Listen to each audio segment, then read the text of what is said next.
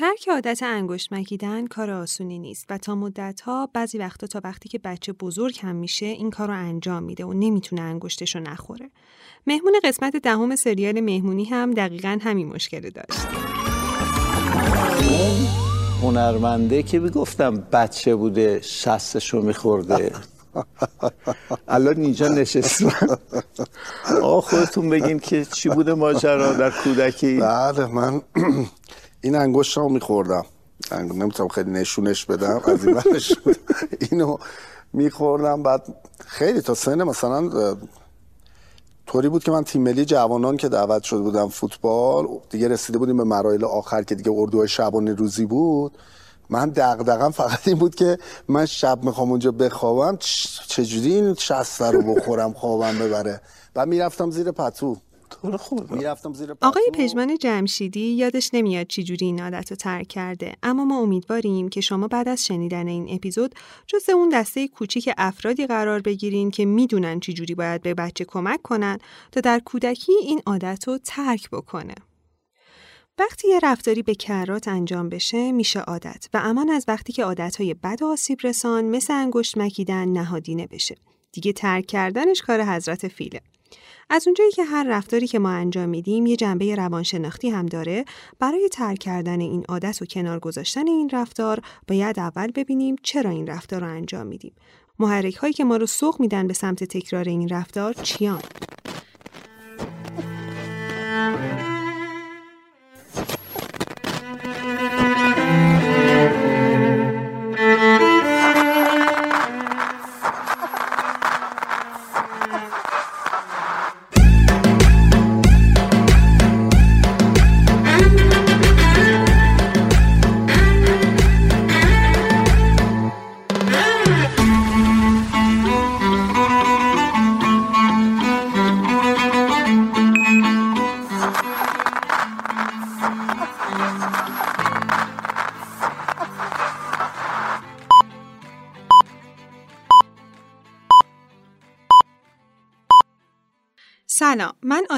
و شما شنونده ای اپیزود نهم از فصل اول پادکست دندان پزشکی اورالپی هستین برای فهم بهتر و کاملتر این مطالب لطفا اول اپیزود هشتم رو گوش کنید توی اپیزود قبلی در خدمت خانم دکتر شواخی دندانپزشک و متخصص ارتودنسی بودیم و برای ما از تغییراتی که انگشت مکیدن و استفاده از پستونک روی دندانها و فکها می‌ذاره صحبت کردند.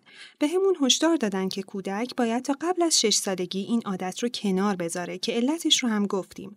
اما از اونجایی که این عادت به کودک آرامش میده و کودک به تنهایی نمی‌تونه این عادت رو کنار بذاره، نقش پدر و مادر و اطرافیان خیلی پررنگ تر میشه. این شد که تصمیم گرفتیم یه اپیزود دیگه تولید کنیم تا از دید روانشناختی به بررسی این موضوع بپردازیم. خانم دکتر شهرزاد مرتضوی روانپزشک و فلوشیپ نوروسایکیاتری و عضو هیئت علمی گروه روانپزشکی دانشگاه علوم پزشکی اصفهان امروز همراه ما در استودیو هستند.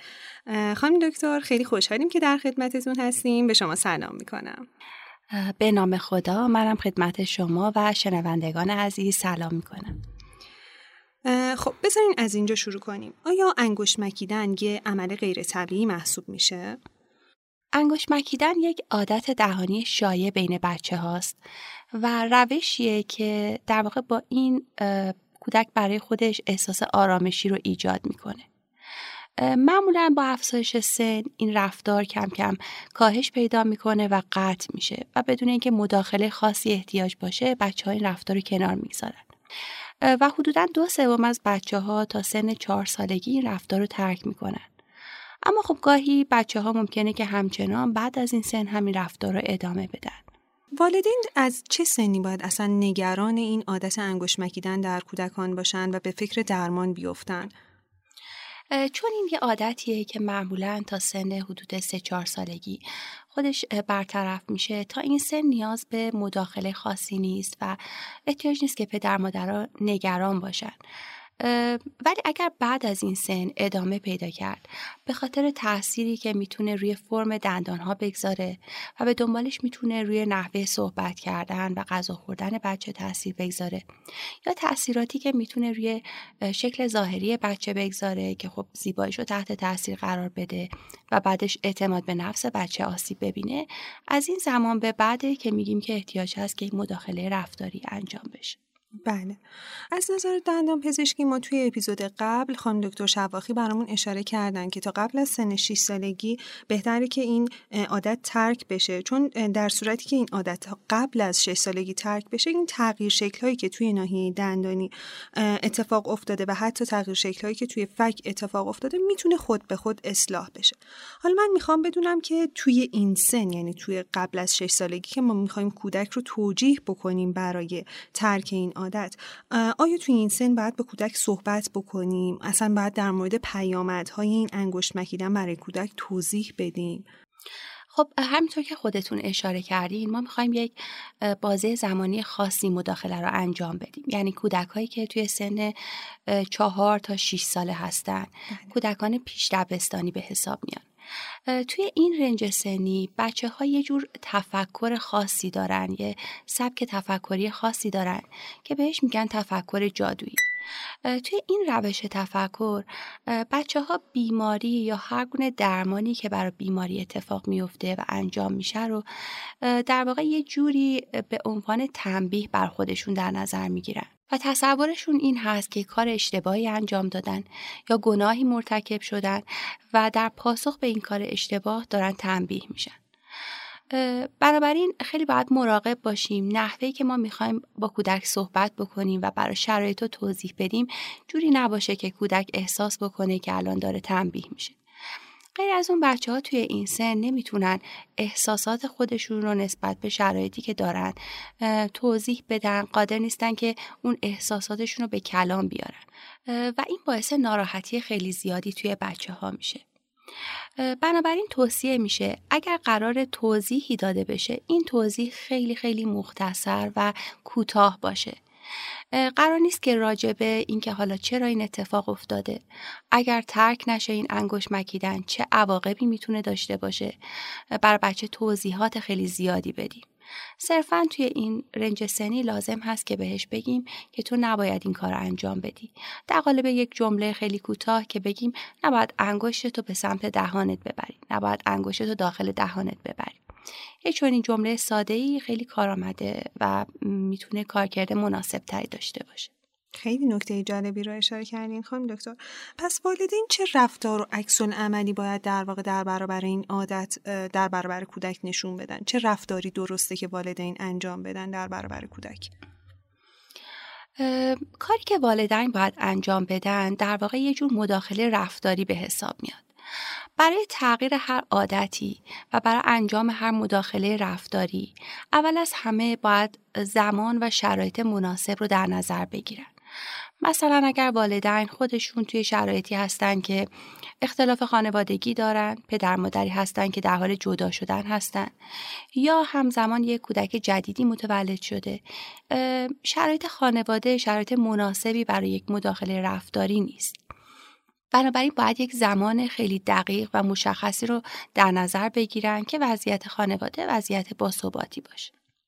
بعد از اون خود پدر و مادر باید در واقع خودشون آماده انجام چنین مداخله باشن. یعنی از نظر روحی و روانی آمادگی رو داشته باشن. اگر پدر مادری مشکلاتی دارن خودشون افسردن خودشون مضطربن اول باید خودشون درمان بشن. چون این فرایند مداخله رفتاری فرایند یه روزه دو روزه ای نیست که خیلی راحت تموم بشه. ممکنه که هفته ها یا ماه ها طول بکشه و احتیاج هست که پدر مادر خودشون حوصله کافی داشته باشن. بعد از اون باید یک قراردادی بین پدر مادر و بچه بسته بشه. به این مفهوم که با هم قرار می‌ذارن که کودک دستش رو داخل دهنش نبره. حالا بعضی موقع ها برای اینکه این رفتار بهتر اصلاح بشه از روش های دیگه در کنارش استفاده می‌کنن مثل استفاده از پاداش یا حالا جایزه به شکلهای مختلف. نکته خیلی مهمی هم که باید در نظر بگیریم اینه که موقعیت هایی که بچه انگوش مکیدن بیشتری داره شناسایی بشه. بعضی بچه ها وقتی که گرسنن یا خستن بیشتر انگوش میمکن. بعضی از بچه ها موقعی که دارن یه برنامه تلویزیونی رو تماشا می‌کنن انگشتشون رو میمکن. شناسایی این موقعیت ها کمک می‌کنه که با کاهش این موقعیت ها احتمال انگشت مکیدن کمتر بشه. یا اگر همزمان با تماشای تلویزیون بچه انگشتش رو میمکه همزمان از یه سری اسباب بازی ها مثل توپ یا عروسک استفاده بشه که دست کودک مشغول بازی باشه و به سمت دهانش نبره. خب دکتر یه نکته خیلی خوبی که اشاره کردین اینه که از پاداش برای یه محرک به عنوان اینکه کودک این عمل رو تکرار نکنه استفاده بکنیم. حالا من سوالم اینه که چجوری به کودک این پاداش رو بدیم که حالت باجگیری براش پیدا نکنه؟ مشوقای مثبت یا همون جایزه یا پاداش اینا نقش خیلی مهمی توی تغییرات رفتاری دارن. برای اینکه یه پاداش یا جایزه کارآمد باشه و بتونه به ما کمک بکنه همون قراردادی که بین بچه و والدینش بسته میشه مهمه. غیر از اون باید این پاداش در قبال یه دستور مشخص باشه. یعنی کودک رو نباید خیلی گیجش بکنیم و اصلا ندونه ازش چی خواسته میشه. مثلا بهش بگیم که در یه بازه زمانی مثل بعد از ظهر انگشتش رو به سمت دهانش نبره. اگر موفق شد که توی اون بعد از ظهر انگشتش رو داخل دهانش نبره در مقابل جایزه رو دریافت می‌کنه. برای تعیین جایزه هم خیلی مهم هست که در نظر بگیریم. قرار نیست جایزه یه چیز خیلی بزرگ یا خیلی عجیب و غریبی باشه. معمولا از جوایز کوچیکی استفاده می کنیم حالا میشه به صورت جدول ستاره باشه. جای نصب بشه این جدول که در دسترس بچه باشه. مثلا روی در اتاقش باشه در یخچال باشه هر جایی که بچه خودش بهش دسترسی داشته باشه. و به ازای هر باری که موفق شد اون دستور رو اجرا بکنه و انگشتش رو به سمت دهانش نبره یه ستاره می‌گیره. و حتی خیلی مهمه که خود بچم در پر کردن این خونه های جدول فعال باشه و اصلا خودش این ستاره ها رو توی جدول قرار بده. این باعث میشه انگیزه خیلی بیشتری برای این کار پیدا کنه. منظور از اون قراردادی هم که میگیم یه قرارداد خیلی ساده است. یعنی مادر به بچه میگه که تو امروز عصر اگه تونستی دستتو داخل دهانت نبری ستاره می‌گیری. یعنی خیلی جمله خیلی کوتاه و قابل فهمی که بچه درک بکنه که دقیقا ازش چی خواسته میشه. خیلی هم عالی توضیح دادین. ما بعضی وقتا توی بچه ها شاهد این هستیم که یک سری رفتارها رو برای جلب توجه و در واقع برای جلب احساسات و اون توجه والدین انجام میدن. آیا اصلا صلاح هستش که ما توی این عادت انگشت مکیدن برای اینکه بچه نتونه از اون به عنوان یه ابزاری برای جلب توجه استفاده بکنه از بیتوجهی استفاده بکنیم؟ یا اینکه نه حتما باید وارد فاز مداخلت رفتاری بشیم و حتما باید والد یک رفتاری انجام بده که مانع از انجام انگشت مکیدن در کودک بشه. در واقع بیتوجهی جدای از مداخلات رفتاری نیست. و این نکته خیلی مهمی هست چون دقیقا خیلی از بچه ها از این رفتار به عنوان ابزاری استفاده می‌کنن که توجه بزرگترها والدینشون رو به سمت خودشون بکشونند اینجا مهمه که به پدر مادر بگیم زمانهایی که بچه انگشتشو نمیمکه بیشتر بهش توجه بشه و زمانهایی که داره این کار رو انجام میده به صورت مستقیم بهش توجه نکنن. بلکه به صورت غیر مستقیم حواسش رو پرت بکنن اونو مشغول یه بازی بکنن مشغول کاری بکنن که در واقع دستاش آزاد نباشن که بتونه به سمت دهانش ببره.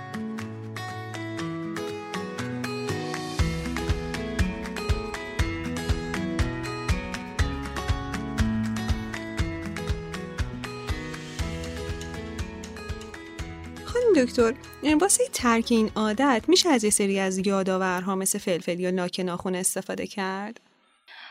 خب گاهی میشه که با روشهایی که اشاره شد همچنان کودک به اون انگوش مکیدن خودش ادامه میده. و چون ما احتیاج داریم که این رفتار رو اصلاحش بکنیم اینجا ما اجازه داریم که از حالا چیزایی مثل لاک یا کرم استفاده کنیم. البته فلفل نه ولی گاهن از مایاتی که یه طعم بدی برای بچه ایجاد بکنه. که بعد از اینکه انگشتش رو به سمت دهانش می‌بره اون احساس مطلوبی که قبلا تجربه می‌کرد و نداشته باشه. و این تجربه جدید که احساس بدی براش ایجاد می‌کنه باعث بشه که این رفتارش رو دیگه تکرار نکنه. اگر که این رفتارها مداخلات و عکس های والدین جواب نداد و کودک همچنان به انگشت مکیدنش ادامه داد ما توی مبحث دندان پزشکی اشاره می‌کنیم که میشه از یه سری از چسب های دور انگشت یا بانداژ دست یا بستن آرنج کودک استفاده کرد یا مثلا کودکانی که در شب این کار رو انجام میدن و کنترلی روی رفتارشون ندارن ما توصیه می‌کنیم که از بستن آرنجشون حالا یا بانداژ دست استفاده بکنن. ما چجوری اینو برای کودک توضیح بدیم که این جنبه تنبیه پیدا نکنه؟ چه شکلی اینو مطلب رو برای کودک جا بندازیم تا اون ضربه روحی تنبیه به کودک وارد نشه؟ اینجا بهتره باز خیلی توضیحمون مختصر و قابل فهم برای کودک باشه.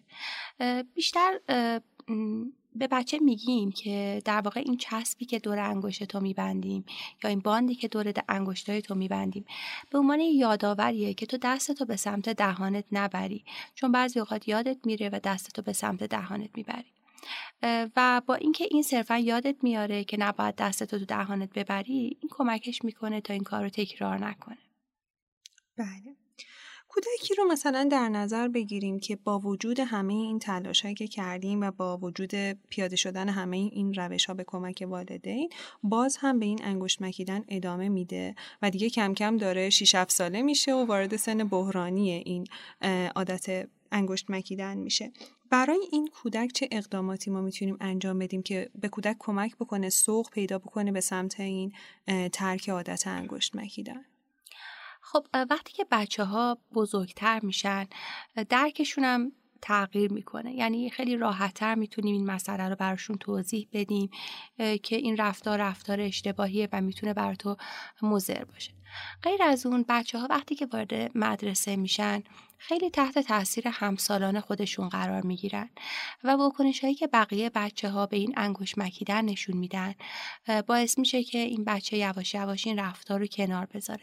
چون خیلی نظر همسن و سالاشون براشون اهمیت داره. چه در مورد این رفتار انگوش مکیدن و چه در مورد شکل و ظاهری که خودشون دارن یعنی فرم دهانشون فرم دندانشون.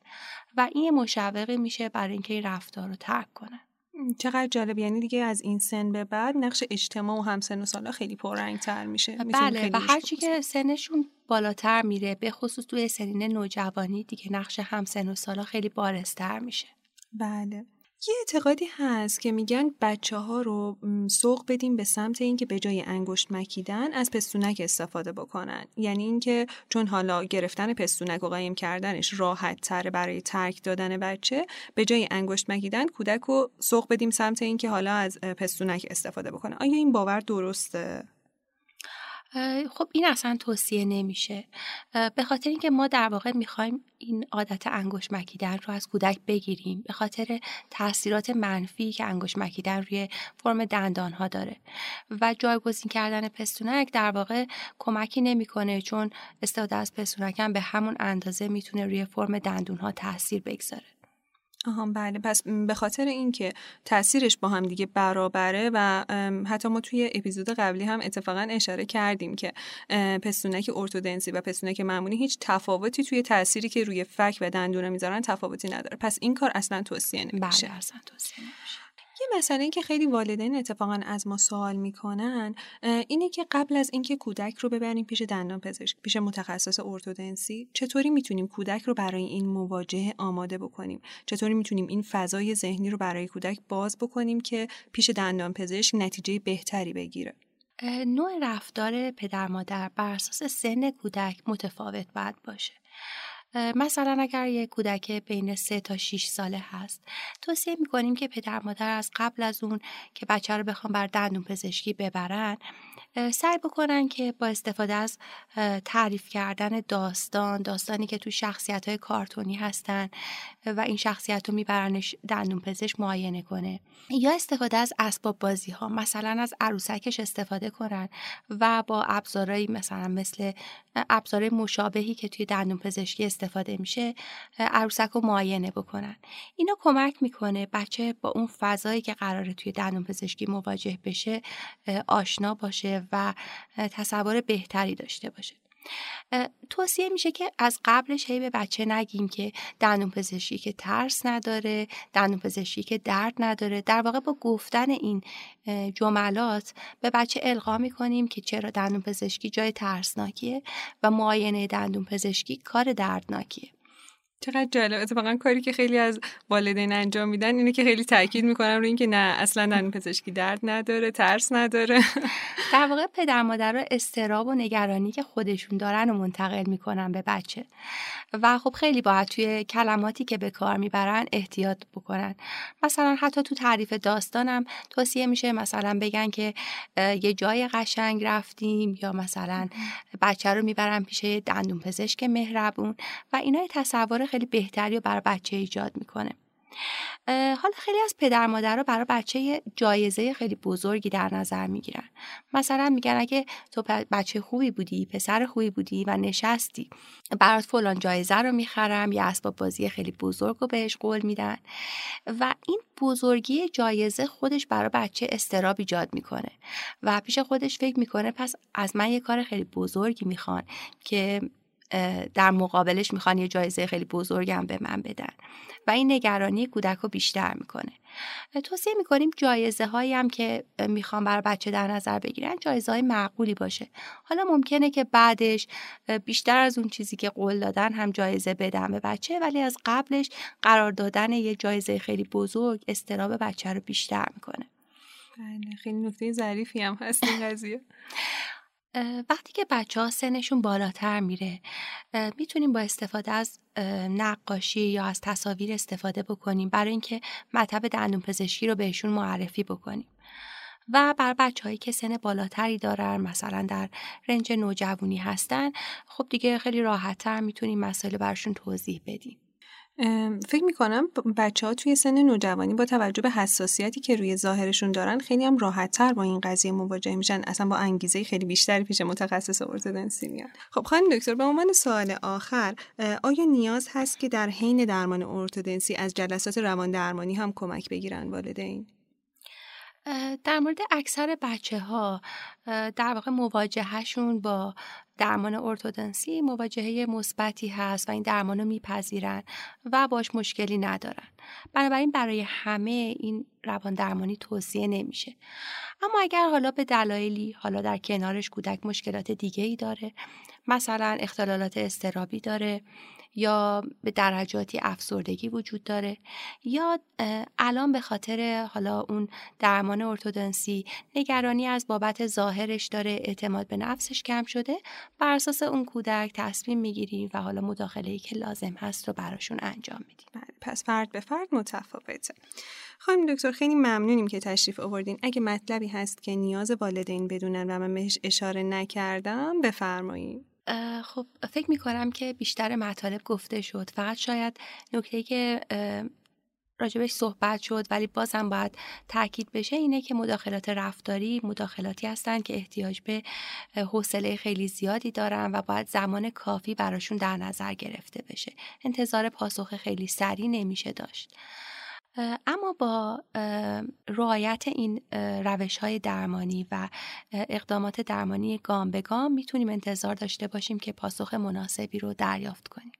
خیلی خوشحال شدیم که در خدمتتون بودیم. خانم دکتر خیلی به ما افتخار دادین. امیدواریم که در اپیزودهای بعدی پادکست هم بتونیم از حضور شما استفاده بکنیم. خیلی ممنون از شما و امیدوارم که این مطالب برای والدین کاربردی باشه. متشکرم از حضورتون.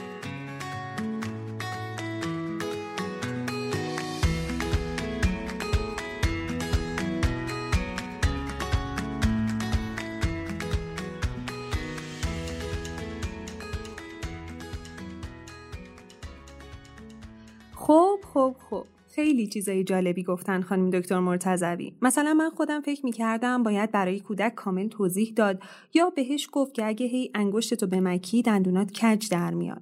تعیین جایزه که اشاره کردن حتی بهتر کوچیک باشه. در حد جدول ستاره روی در یخچال و چه بهتر که کودک خودش نقش داشته باشه توی این فرایند. مثلا بدیم ستاره اون روزش خودش بزنه. برای خود من خیلی جالب بود این گفتگو و واقعا لذت بردم.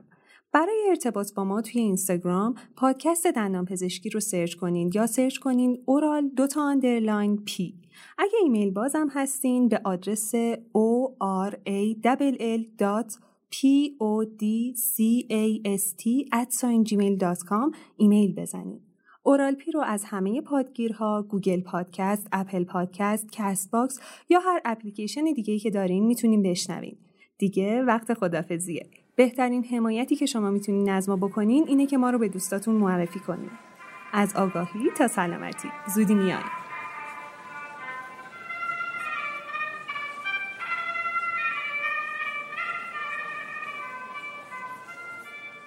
یه قلک بسازم از دلم حواسم و جمع کنم و یه روزی به وقتش که پاشو بشکنمش و آب روی عشقا بخرم. می‌خوام یه قلک بسازم از دلم که وقتی که صبح شد که رد شد تمام بددلی ها تمام دلخوری ها تمام لحظه هایی که سر شد به ترس و به وحشت از این که یار نباشه رفیق و پا نباشه به عهدش وفا نباشه. همه تلخیه رو بقچه کنم و دور بریزم و جای عشق تو دل وا کنم و آب روی عشقا بخرم. می‌خوام یه قلک بسازم از دلم. خاطر های خوب با سوا کنم و جیرینگی توی دلش بریزم. یه روزی که پر شد قلکم از همه خاطراتت نگاهت کلامت مرامت اون وقت بدجور میشم اسیر و راه